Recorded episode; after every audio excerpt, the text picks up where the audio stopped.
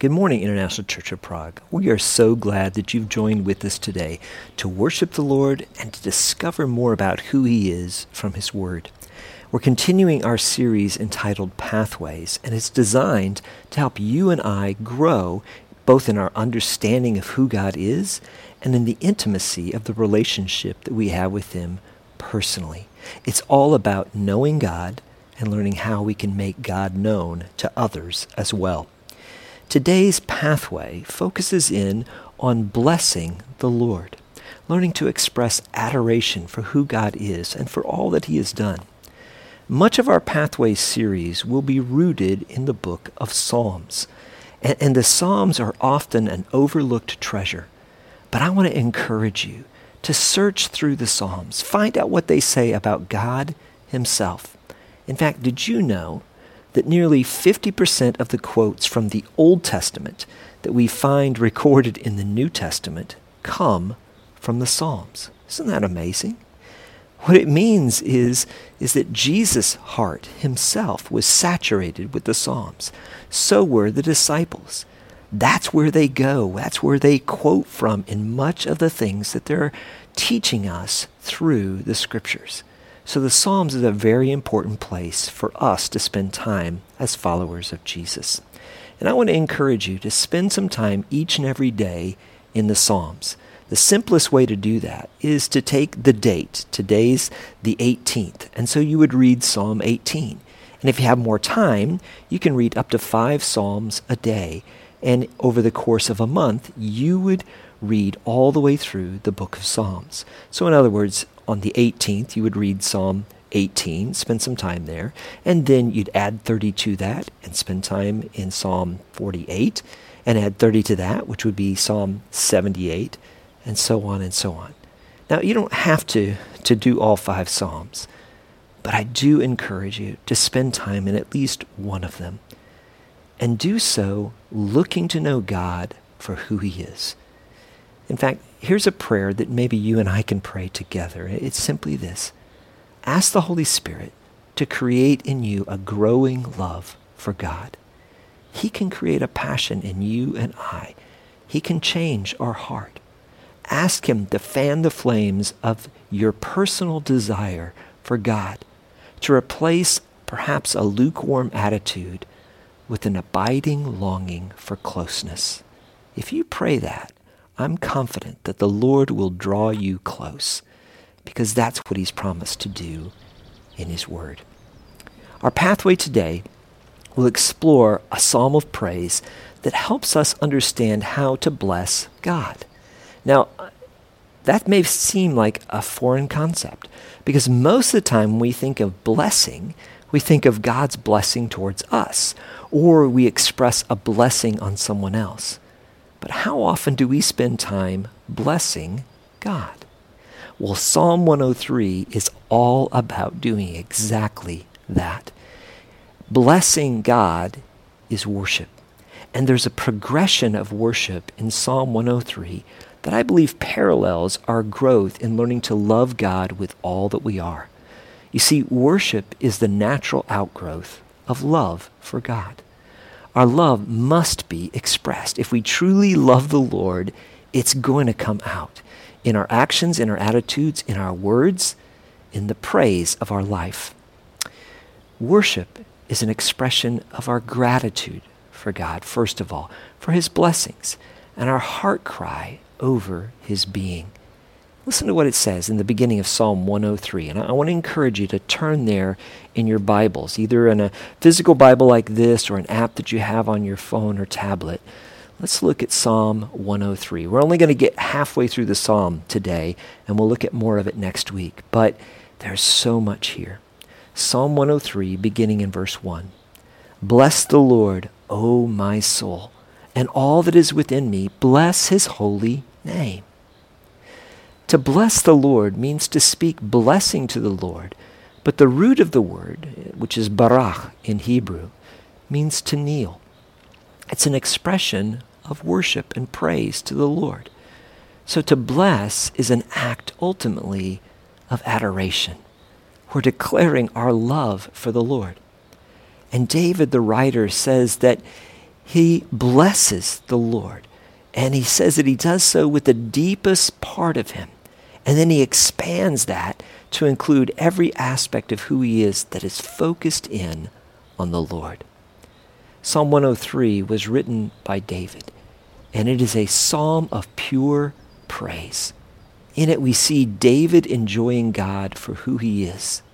The psalmist has entered into the presence of the living God, and he is overwhelmed, overshadowed with God's greatness, with God's glory.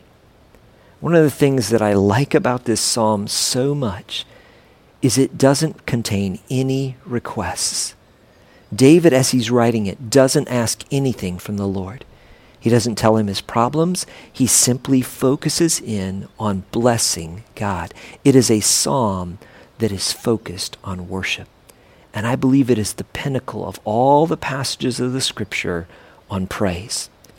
David writes this psalm to bless an audience of one, God alone. And that ultimately is what worship is.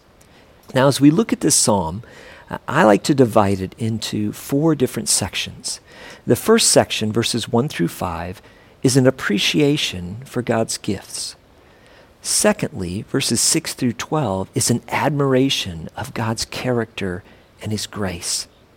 Verses 13 through 21, there's a sense of awe concerning God's love and the greatness of who He is. And then the last few verses, 19 through 22, is an adoration of God's person. I believe that those four words reflect four stages of worship that lead us deeper and deeper into learning how to bless the Lord.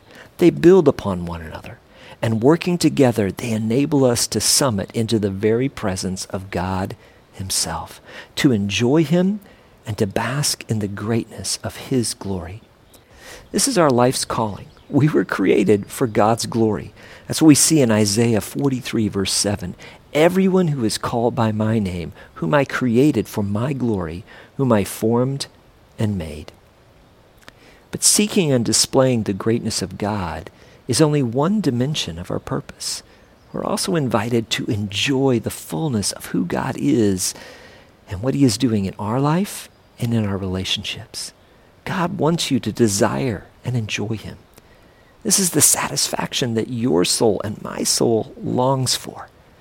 He is the life that so often seems out of reach when we try to pursue fulfillment in other ways, when we try to find satisfaction in temporary things, when we're made for something eternal. The philosopher and mathematician Blaise Pascal put it this way in describing the desire of our souls. He said, All people seek happiness. This is without exception. Whatever different means they employ, they all tend to this end. There is a universal quest amongst humanity to seek happiness. But where we seek it makes all the difference in whether or not we will find true happiness. Pascal goes on to say this There was once in man a true happiness, of which now remains to him only the mark and empty trace, which he in vain tries to fill from all his surroundings, seeking from things absent the help he does not obtain in the things present. But these are all inadequate, because of the infinite abyss can only be filled by an infinite and immutable object, that is to say, only by God Himself. God Himself is our satisfaction, and He is the deepest happiness you could ever know. We'll find enjoyment when we seek God for Himself. He is the object of our quest. The reason we're alive is to know Him.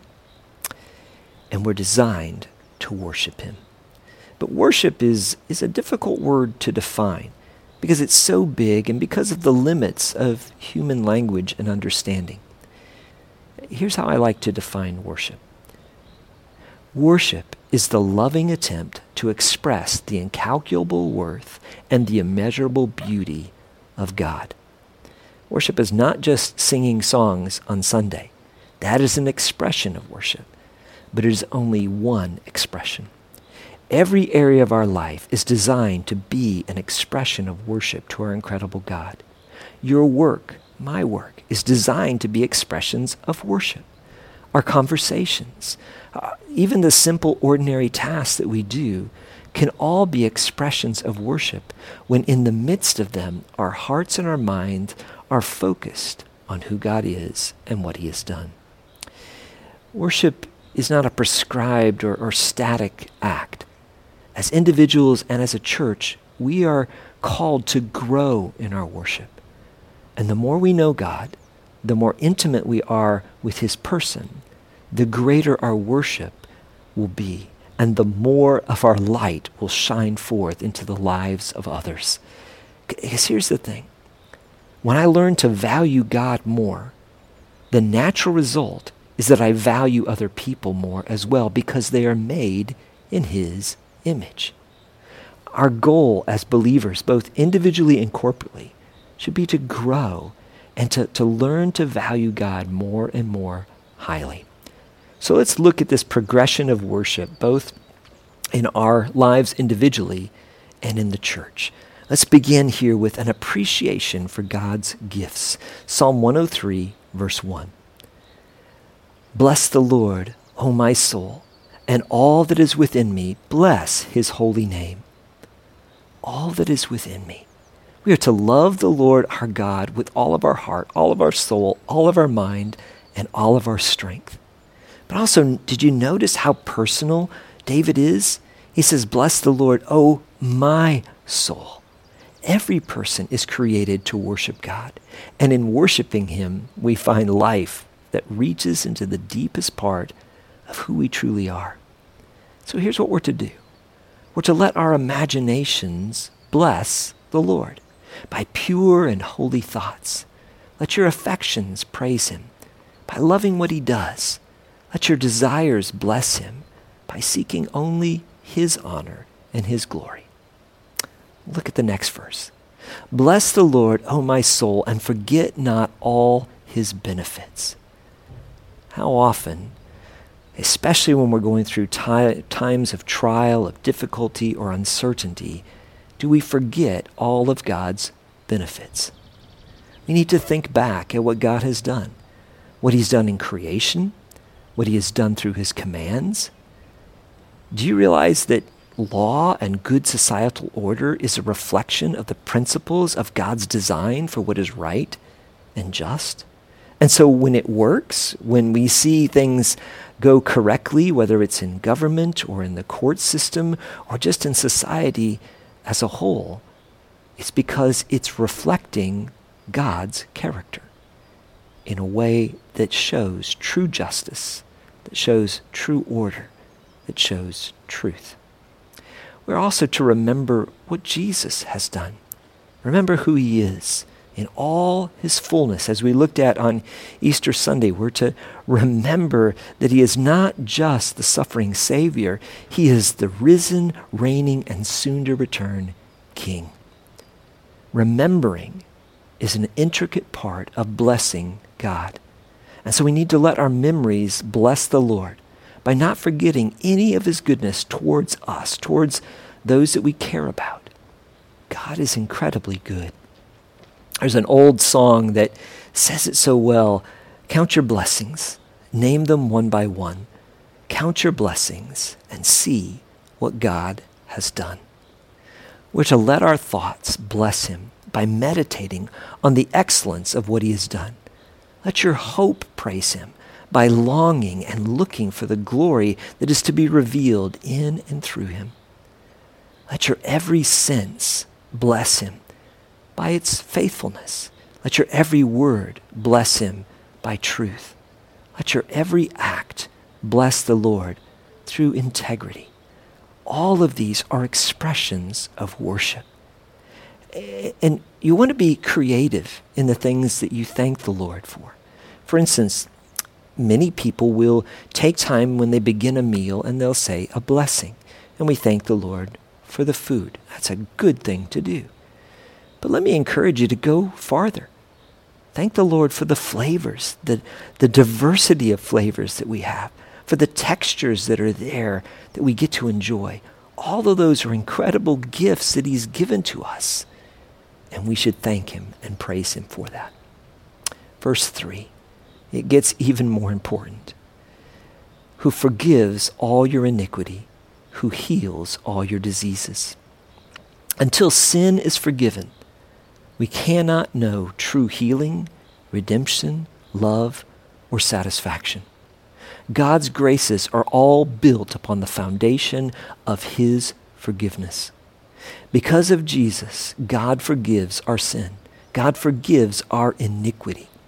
That word that we see here in English, iniquity, carries along with it the idea of guilt from conscious wrongdoing.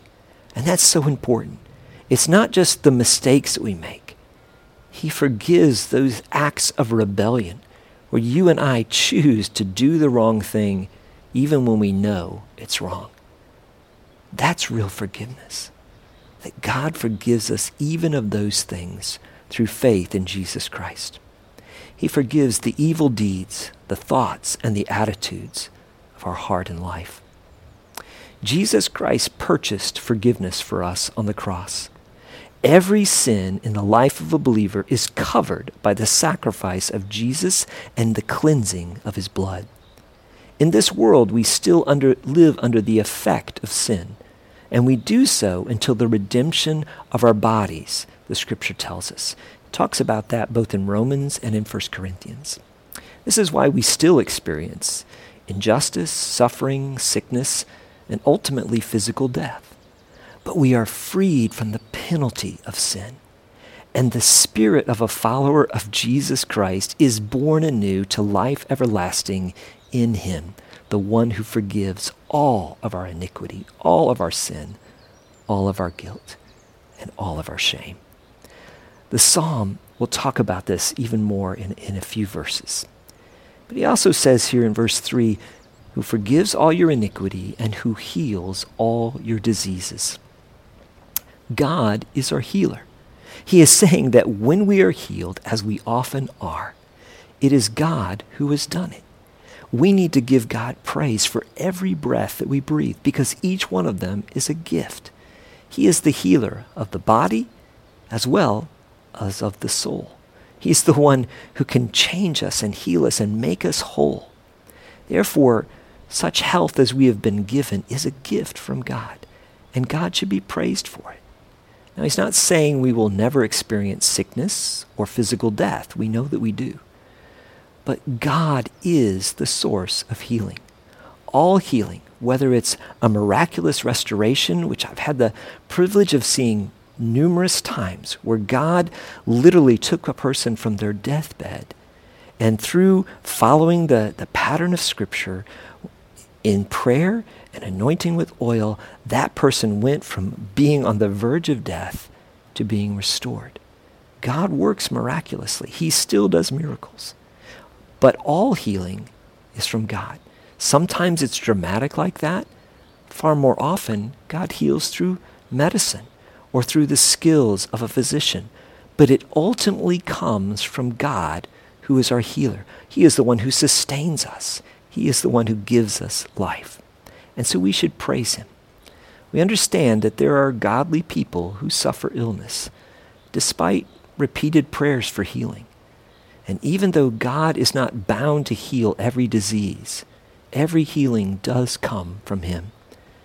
But it is an assured hope that we wait for the completion of God's restoration. And we find our ultimate healing in his presence. Here's what he promises in Revelation 21, verses 3 through 5. And I heard a loud voice from the throne saying, Behold, the dwelling place of God is with man. He will dwell with them, and they will be his people, and God himself will be with them as their God. He will wipe away every tear from their eyes, and death shall be no more. Neither shall there be mourning, nor crying, nor pain any more for the former things have passed away. And he who is seated on the throne said, Behold, I am making all things new. That's the hope that we long for. That one day, at the return of Jesus Christ, all injustice will be made right, all sickness will be dealt with, every tear will be wiped away, and we will be completely new in his presence. Until that moment, all of creation is under the brokenness that sin has brought to the world. But we have a God who is working, bringing restoration for his glory and his honor. And we should give him praise. The next verse goes on and says this Who redeems your life from the pit, who crowns you with steadfast love and mercy who satisfies you with good so that your youth is renewed like the eagles. Well, take some moments and think about what are some of God's gifts that you're thankful for? We've seen some of them already listed here in the psalm. God forgives us uh, of our sin. God heals us of our brokenness. God redeems us from the pit, which is another way of saying from the grave. We have the hope of the resurrection that God will rise us again from the dead. And to be absent from the body for the believer is to be present with the Lord. That is our hope. But he goes on to say that he crowns us with love and mercy. That means that he both gives us love and mercy, and he makes us active agents who show his love and mercy towards others. And, and then did you see the last part of verse 5? It's so important. God satisfies us with good so that we are renewed. We are able to be restored like an eagle, to mount up above the circumstances that we're in, and to soar, to see things from God's perspective. The psalm says, God, you alone are the one who satisfies the hunger of my innermost being. And the Lord is the one who renews us so that we can wait in hope for the restoration that comes in Jesus Christ.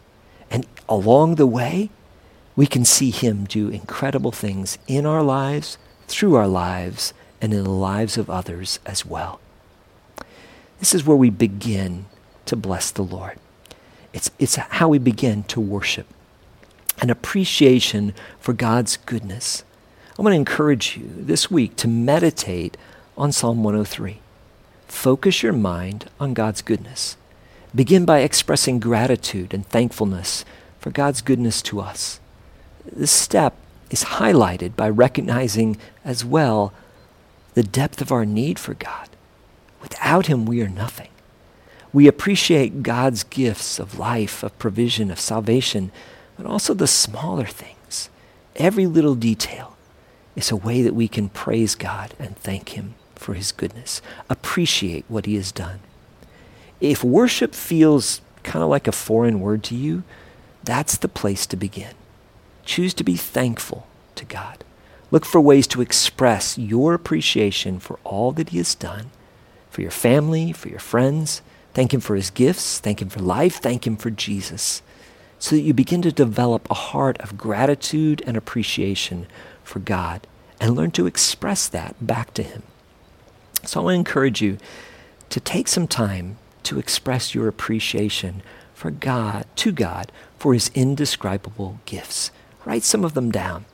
Bless the Lord by telling him the things that he has done that you are rejoicing in. Begin to count your blessings and speak them out loud.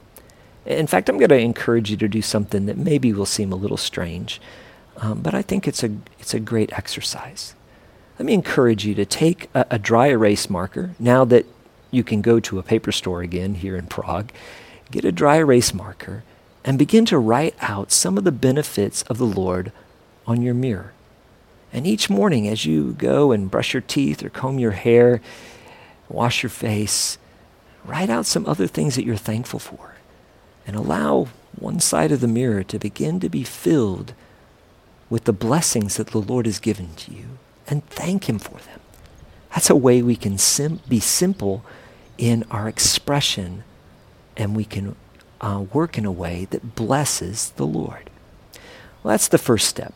That's the appreciation for God's gifts. Verses 6 through 12 give us the next step how to move even closer in worship and honoring the Lord and learning to bless Him even more. Let's look at beginning in verse 6 of Psalm 103. The Lord works righteousness and justice for all who are oppressed. God, in His grace, promises to balance the scales. Throughout His Word, God reveals that He has a heart for those who are afflicted, those who are marginalized. When we look at our world, when we watch the news, we see people who are disadvantaged taken, taken advantage of over and over again by those who are powerful or wealthy. That goes against the very heart of God. God sees it all, He records it all, and He promises that one day He will restore justice. And so He's the one that we can turn to. So therefore, we need to recognize that God sees it all, and we can admire His character, that He is a God who is holy, who is just, but also one who is merciful. Verse 7 goes on to say, He has made known His ways to Moses, His acts to the people of Israel. God in His grace makes Himself known. He has given us His Word so that we can know Him personally. Isn't that good news? If, there's, if you can't think of any other reason to spend time in God's Word every day, then you just need to recognize this is God speaking to you and to me about who He is, about the things that are close to His heart, about how He sees you and how He sees me, as well as the things that are happening around us. We can get to know Him when we immerse ourselves in His Word. Verse 8 through 10 goes on and says this The Lord is merciful and gracious, slow to anger, and abounding in steadfast love. I have to tell you, I'm so thankful for that because there are many times when I give God cause for anger.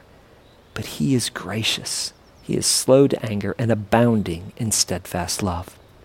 He will not always chide, nor will He keep His anger forever. He does not deal with us according to our sins, nor repay us according to our iniquities. That's good news. God loves us. He does discipline us, but he is not a taskmaster who is beating his slaves into submission. He is a father teaching his children how to live. And that's good news. You see, that's, that's what we can admire about the Lord the way that he loves us the grace that he shows towards us. Look at the next verses, verses 11 through 12. For as high as the heavens are above the earth, so great is his steadfast love towards those who fear him. As far as the east is from the west, so far does he remove our transgressions from us. Now, I don't know if you've ever thought about that verse, but it is absolutely incredible. I want you to think about how far is the east from the west? Well, they're completely separate. If, if you think about the earth there as a sphere, if you begin to walk north and you eventually walk all the way north to the North Pole, once you pass that point, you begin to walk south. But if you begin to walk east, you will never ever be walking west. You see, they're totally different points on the compass. They're different directions that never meet. That's what he's saying about what he does with our sin is he separates it as far as the east is from the west where it never ever comes together. So do you wrestle with guilt over past sins? Does shame defeat you? Well, think about how God has forgiven you. And he says he's taken that. In the New Testament, it tells us that he is nailed to the cross, and the record is nailed to the cross, completely dealt with through Jesus Christ. And then he says he takes those sins and he separates them as far as the east is from the west. That's good news. That's the kind of God we serve. That's the kind of God we worship. So, what are some of God's attributes that you admire? The second step in blessing God is to learn to admire God's beauty, His character, His attributes. I want to encourage you to meditate not just on Psalm 103, but maybe this week spend some time in Psalm 27. Focus your soul on the greatness and beauty of God. Because as we step into this next aspect of worship, of admiration, we begin to discover more and more about who God really is. Begin to know him as a person, not just as some being that seems separated from us, but we get to see his personality, his character, his heart. And that is incredibly beautiful. Think also about the beauty of what God has made. Maybe you want to take a, a walk in nature this week, especially now that things have opened up a little bit. You can travel outside the city. Maybe you want to take a walk in, in one of the area parks and just look at the wonder of God's creation. Thank Him for Him. Thank Him that He is such an incredible artist in the beauty of what He has made. Meditate on the beauty of His love as he's revealed himself through his word and especially through Jesus Christ. You see, in this stage, we begin to think about God more and more often, and we have a greater desire to please him. If you really want to grow in your admiration of God, make a commitment to get to know him better. Spend that time in the Bible, in the Word, so that you can see who he truly is. And if you have questions about that, we invite you to write us. If you read a verse that doesn't make sense to you, feel free to write us and we'll do our best to come alongside of you and help you to see its context and, and help you to understand it as best we are able because we're on a journey as well. But we're on this journey together. The Bible contains God's love letter to us. These are the words of our Creator, the Heavenly Father who adopted us, and the loving Savior who died for us, and the Holy Spirit who indwells every believer. The Bible has been supernaturally infused with power to accomplish the eternal objectives of its divine author. But we must get to know him better. So maybe you can use some of these questions to, to stir an interest in discovering what God is like.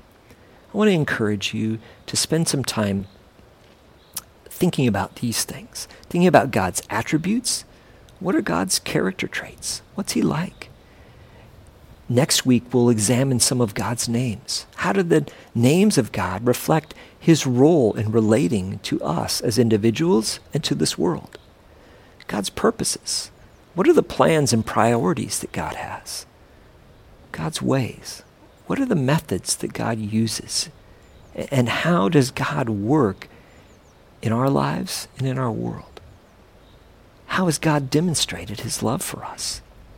Even his commandments. I want you to think of them beyond what you see on the surface. What is God trying to accomplish through those commands? What is he protecting and preserving in society and in humanity in the commands that he gives to us? You see, when we look below the surface, before beyond just the do's and the don'ts, we see the very heart of God who loves us in ways that are far beyond our understanding as we begin to appreciate what God has done and then treasure who He is, we grow in worship. We need to ask the Holy Spirit to open our eyes to see more of who God truly is so that we can behold the magnificence of the one who, with outstretched arms, willingly gave his life for us.